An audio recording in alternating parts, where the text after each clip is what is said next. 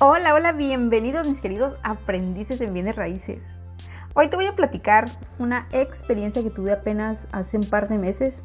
Está muy interesante porque en este caso eh, existió desde mi perspectiva personal, primeramente como asesor inmobiliario y segundo como socióloga.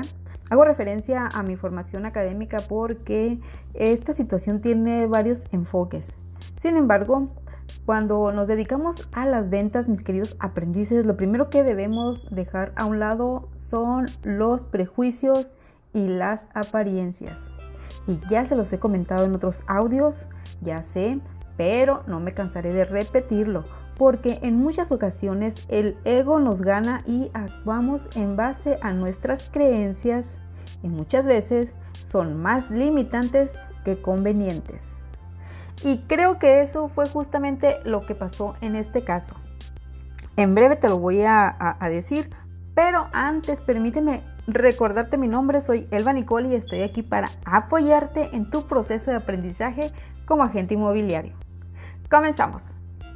Y bueno, resulta que se va a poner bueno esto, así es que ponte cómodo o ponte cómoda porque este contenido te va a servir mucho durante este proceso de aprendizaje en el que te encuentras en este momento. Además vas a aprender varios errores que tienes que evitar. Comienzo. Hace un par de meses me contactó una señorita de aproximadamente 25 o 26 años, hija de un cliente que atendí ya hace varios años. No te me desesperes, todo este contexto tiene importancia, es por eso que hago referencia a estos detalles. El caso es que eh, esta señorita me pidió que si la podía asesorar porque estaba interesada en comprar una casa habitación en un desarrollo residencial. Y el asesor que la había atendido no, no le había gustado, no le había, no había hecho empatía con él y pues igual no habían tenido química. Hasta ahí yo pensé, bueno, esta señorita em, ingeniera con poder adquisitivo, lo más seguro es que ha de querer que le, que, le pongan una alfombra roja, posiblemente, igual que, que estará pasando, quién sabe. Bueno, no quise irme más allá ni hacer mis telenovelas, porque como les acabo de mencionar, no hay que hacer eh, prejuicio. Y a lo que respondí, a ver, explícame qué pasó, por qué no te gustó, qué fue lo que sucedió. Y ella me expuso la situación de esta manera. Dijo que agendó una cita ah, en el fraccionamiento para un recorrido este, físico. Em, regularmente cuando agendas una cita o cuando ya te, te autorizan una cita para un desarrollo, antes de agendarte te piden toda la información necesaria para saber que tienes el poder adquisitivo y que no les hagas perder el tiempo. Así es que a ella le, otorgaron una cita y justamente fue porque ya la vieron como un prospecto potencial para comprar. Así que cuando ella llegó a esa cita, pues ya iba nada más para que le mostraran el fraccionamiento. Y, obviamente, pues este, lo, lo que queremos como vendedores es cerrar esa venta. Bueno, llegó el día de la cita ella acompañada por el novio o con el novio y lo que pasó aquí te el error número uno, fue que el asesor nunca se dirigió a ella, independientemente de que era ella la que estaba agendada en la cita, estaba su nombre en, en la agenda, el novio no figuraba en ningún lado, entonces el asesor, independientemente de que estaban así las cosas, él se dirigió únicamente con el novio de ella. Ella explica que eso le pareció raro y le pareció incómodo, pero como ya era un señor, lo digo entre comillas, ya mayor, así me dijo ella, ya tenía como 45 años, pensé que así lo educaron en su casa y que no le daba el lugar a las mujeres, pero aún así ella dice que decidió terminar el recorrido. Para ese entonces ella ya iba incómoda y ya no le había gustado el trato que le estaba dando el asesor. Como ella ya iba muy bien informada mm, sobre ese fraccionamiento, ya que ya había revisado todo por internet, ya había ah, hecho sus recorridos virtuales, ya lo único que ella quería era ver el fraccionamiento físicamente y estar segura que la zona que eh, este, donde estaban ubicada era la adecuada para comprar una vivienda. Y aquí nos vamos con el error número 2.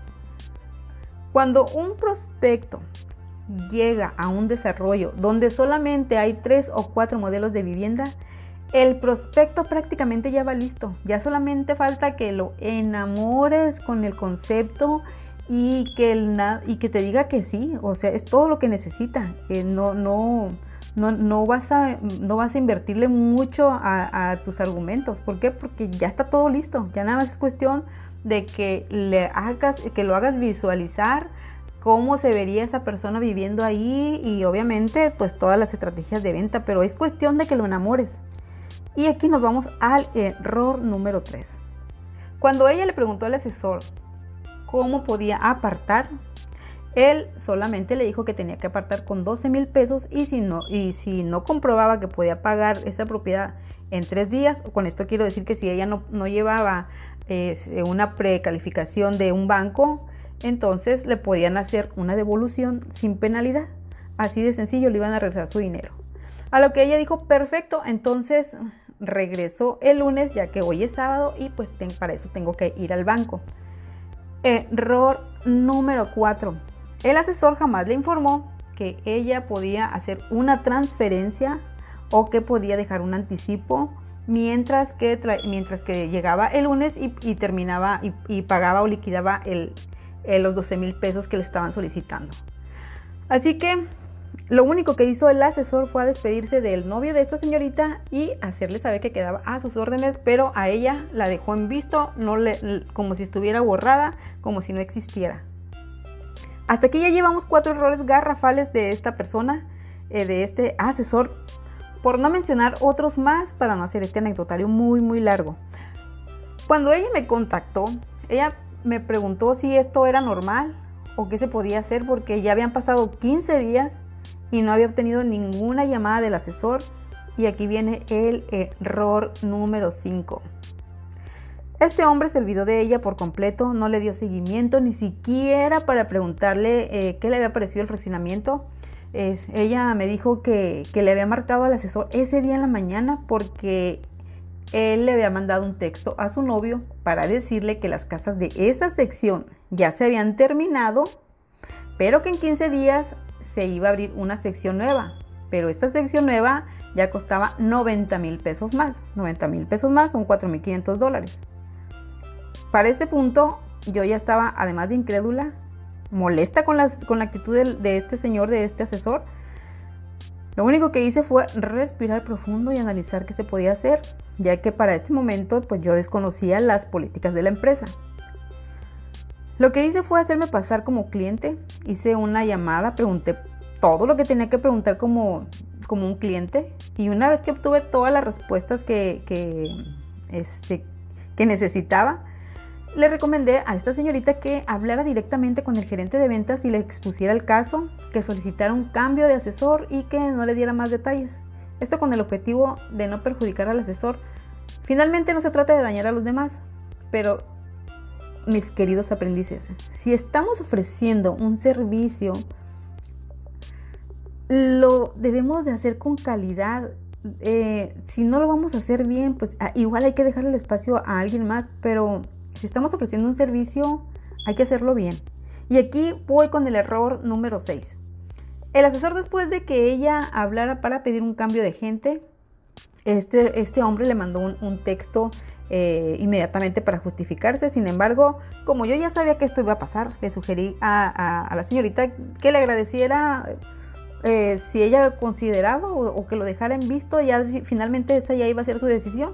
Sin embargo, pues ya, ya todo iba a ser con, con respeto, no tenía por qué irse más allá. Sencillamente a ella ya, ya, ya, ya había que ya había tomado la decisión de que no quería trabajar con esta persona y eh, pues había que continuar con, con, lo, con lo demás, ¿no? Con lo que seguía.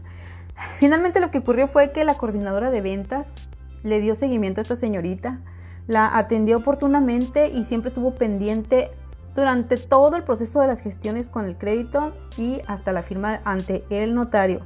La coordinadora siempre estuvo con ella y, estuvo muy puntual y yo atrás de, o sea, atrás de, ella también igual diciéndole va a pasar esto, va a pasar esto, esto, esto y el otro y efectivamente, o sea, e, igual íbamos eh, la coordinadora de ventas por su lado y yo entonces ya íbamos igual, todo iba pasando en tiempo y forma como tenía que ser. Pero si creías que no había más errores por parte del asesor, ahí te va el número 7.